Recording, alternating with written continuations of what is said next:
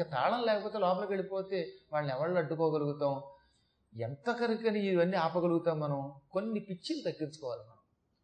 ఆలయం లోపలికి వెళ్ళాలంటే అనుమతి ఉండాలి. దానికి ఒక ప్రధానమైన విశేషం ఉన్నది. వెళ్ళాలంటే ముట్టుకోవాలంటే కొన్ని నియమనిష్టలు ఉంటాయి. ఎవరు పడితే వాళ్ళు వెళ్ళకూడదు. అలాగే దీపం ఆరాధన చేయాలంటే ఎక్కడ ఆరాధన చేయాలో అక్కడే చేయాలి. ఎక్కడ పడితే అక్కడ దీపాలు వెలిగించకూడదు. వెలిగిస్తే మీరే అంటుకుపోతున్నారు కదా. అలాగే రావి చెట్టు దగ్గర వెలిగించి ఇద్దరు అంటుకున్నారట ఆ మధ్యన ఎక్కడో గుళ్ళో చాలా ప్రమాదం వచ్చి చచ్చిపోయారు ఇద్దరు. ఇద్దరు చచ్చిపోయారు. తెలిసిన మీకు? భక్తి వేరు మూర్ఖత్వం వేరు. అజ్ఞానం భక్తి కాసమా? మనకి జ్ఞానంతో కూడిన భక్తి కావాలి. భగవంతుడు నమస్కరించు అంటే ఆయనకి వినయంగా నమస్కరించడం తప్ప నందీశ్వరుడిని అలా పట్టేసుకుని కొమ్ముల్లా పట్టేసుకుని అని అరగదీసి ఈయన దగ్గర ఉన్నటువంటి విగ్రహం తోక మన ఇంట్లోకి పట్టుకుపోయి కొమ్ములు పీక్కుపోతే ఇంకా తర్వాత రేపు పొద్దున్న నందీశ్వరుడు అక్కడ లేకపోతే అది గుడి ఎలా అవుతుంది చెప్పండి ఒకసారి? కాబట్టి ప్రజలందరికీ కూడా జ్ఞానప్రాప్తి రస్తు సుజ్ఞాన ప్రాప్తిరస్తు ప్రజ్ఞాన ప్రాప్తిరస్తు అని దీవిస్తున్నాను. ఏమిటంటే ఈ ముదావతి పట్టుకోవడానికి ఒక కారణం ఉన్నది. కన్యామణి పెళ్ళి కానావిడ రోకల్ని పట్టుకుంటే ఆ రోకలి ఒక రోజంతా ఒక ఇరవై నాలుగు గంటల పాటు పువ్వులా మారిపోతుంది. కాబట్టి పట్టుకుంది. పట్టుకున్నాక ఆవిడకి ఇప్పుడు కష్టంలో ఉంది. అందుకని గట్టిగా అలా పట్టుకునే ఉండిపోయిందిట. నా చెయ్యి ఎక్కువసేపు పట్టుకోగా పట్టుకోగా ఈ రోకలి కాస్త మెత్తని పువ్వులా ఉంటుంది. రోకలు రోకల్లో ఉన్నా దానితో కొడితే రోకలితో కొట్టడం వల్ల తగిలే దెబ్బ తగలకుండా పువ్వుతో కొట్టినట్టు అవుతుందనే ఉద్దేశంతో అలా మూడు రోజులు పట్టుకుని వదిలేవాడు పూజ చేస్తుంది పట్టుకుంది. పూజ చేసింది పట్టుకుంది. మూడు రోజులు అయ్యాక ఆయన తలుపు తీశాడు. ఏమ్మా ఏమంటావంటే ఇంకేముంది? కంగారు పడకు. నీకు అమ్మవారి అనుగ్రహం కలుగుతుంది. స్వర్గ సౌఖ్యాలు కలుగుతాయి. స్వర్గం ప్రాప్తిస్తుంది నీకు అందట ఈలోపు అక్కడ మహారాజు గారు ఏం చేశారు? తన కుమారులు బంధింపబడ్డారని సైనికులు తెచ్చారని ఈ పారిపోయి వచ్చినోడు ఒకడు చెప్పాట. ఎప్పుడు ఒకడు ఉంటాడు ఉండో వెనకాతల. యుద్ధానికి వెళ్ళేటప్పుడు భటుల్లో కొంతమంది ఏం చేస్తారు తెలుసా? ఉత్తుత్తే ఇలా కత్తి ఊపుతారు వాళ్ళు. ఎందుకైనా మంచిదని వెనకాతలు దూరంగా ఉండనమాట. అవకాశం ఉందా? అవతల వాడిని చంపారా? వీడు కూడా దూకి నేను పొడిచానంటాడు లేదా పారిపోతాడు. అలాంటి ఒక మహానుభావుడు ఈ రాక్షసుడు రోకలితో సైనికుల్ని కొట్టి చంపుతూ ఇద్దరిని సుమతిని సునీతిని బంధించడం చూసి పారిపోయొచ్చి మహారాజా మీ పిల్లలు బందీలైపోయారు సైనికులంతా తెచ్చిపోయారు కుజంబుడు చెరసాల పాలు చేశాడని చెప్పగానే ఉడికిపోయాడు ఆయన. ఇప్పటి వరకు నేను వాడిని ఉపేక్షించి నా ప్రాణం మీదకి తెచ్చుకున్నాను. రాజుగా నా కర్తవ్యాన్ని విస్మరించానని అప్పుడు ఆయన బాధపడ్డాడు. కాకపోతే ఏం చేయగలడు మరి? వాడిని ఓడించాలంటే వాడి దగ్గర రోకలు ఉంది. రోకలు ఉన్నంత వరకు వాడి దగ్గరికి వెళ్తే రోకలతో మోస్తాడు అంతకంటే ఆకలికి చచ్చి ఇక్కడైనా ఉండొచ్చు కానీ వాడి రోకల దెబ్బలు తినలేమనుకున్నాడు. అప్పుడు అతనికి ఒక ఆలోచన వచ్చింది. వెంటనే నగరం అంతా చాటించాడు దనుజు దునిమి ఎవ్వడు నా తనయుల విడిపించు. అట్టి ధరణీశ్వర నందనునకు ఇచ్చద నా సుతనని పురిలో చాటవని చెన్నతడార్తుండై. వెంటనే ఆయన నగరం అంతా చాటించాడు. నా కుమారుల్ని చెరసాల పాలు చేసి నా కుమార్తెను ఎత్తుకుపోయి ఆమెను వివాహం చేసుకోవడానికి ప్రయత్నిస్తున్న కుజంభుడని రాక్షసుణ్ణి ఎవడు సంహరిస్తాడో సంహరించి నా పిల్లల్ని నాకు అప్పగిస్తాడో అటువంటి వాడికి నా కుమార్తెనిచ్చి పెళ్ళి చేస్తాను నా రాజ్యంలో కొంత భాగం ఇస్తాను. అని చాటగా ఆ కాలంలో భనందుడు అని పేరు కలిగిన ఒక ఆయన ఉన్నాడు. ఆయన చాలా గొప్ప వీరుడు.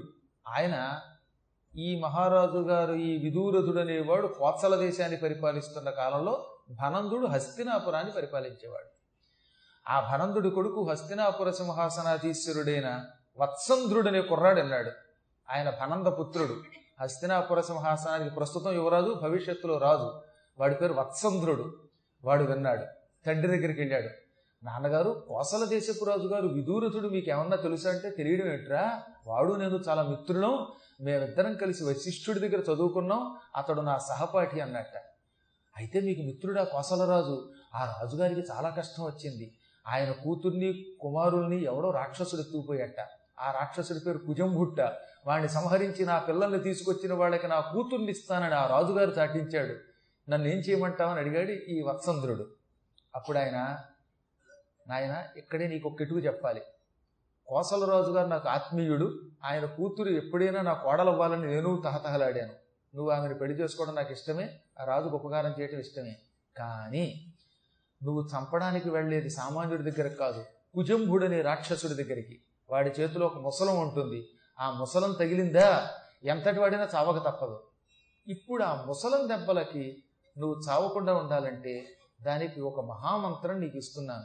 అని ఆయన ఏం చేశాడు? చాముండా మంత్రం చండీ మంత్రం ఇచ్చాడు. దానికి నవార్ణ మంత్రం అని పేరు. ఓం ఐం హ్రీం క్లీం చాముండాయై విచ్చే. ఇది అమ్మవారి యొక్క నవార్ణ మంత్రం. ఈ మంత్ర జపం చేసిన వారిని అమ్మ కవచమై కాపాడుతుంది. నువ్వు నా మాట విని మన హస్తినాపురంలో మన పూజా మందిరంలో మన పూజా మందిరంలో సువర్ణముతో తయారు చేయబడిన అమ్మవారి యొక్క అష్టభుజాదేవి యొక్క విగ్రహం ఉంది. అక్కడ నూట ఎనిమిది పర్యాయాలు జపం చేయి. తెల్లని మల్లె పువ్వులతో ఎర్రని పాటలీ పుష్పాలతో పూజ చెయ్యి అమ్మ అనుగ్రహం పొందు. అమ్మ అనుగ్రహంతో నువ్వు యుద్ధంలో విజయం పొందుతావు అనగానే ఈ వత్సంద్రుడు భక్తితో అమ్మని పూజించాడు. నవార్ణ మంత్ర జపం చేసి ఎర్రని తెల్లని పువ్వులతో పూజించాడు. అప్పుడు అమ్మవారు ప్రత్యక్షం కాకుండా విగ్రహంలోంచే అదృశ్య రూపంలోనే ఆయనకు ఒక సందేశం ఇచ్చింది. నాయన వత్సంధ్ర నీకు నేను ఉపకారం చేయడానికి ఎప్పటికే ప్రణాళిక సిద్ధం చేశాను.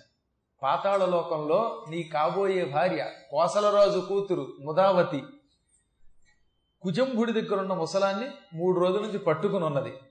ఆ రోకలిని కన్యామణి పట్టుకున్నాక ఇక వాడు ఎవరి మీద ప్రయోగించినా ఏం ఉపయోగంలా కాబట్టి వాడు రోకలితో నిన్ను చంపలేడు.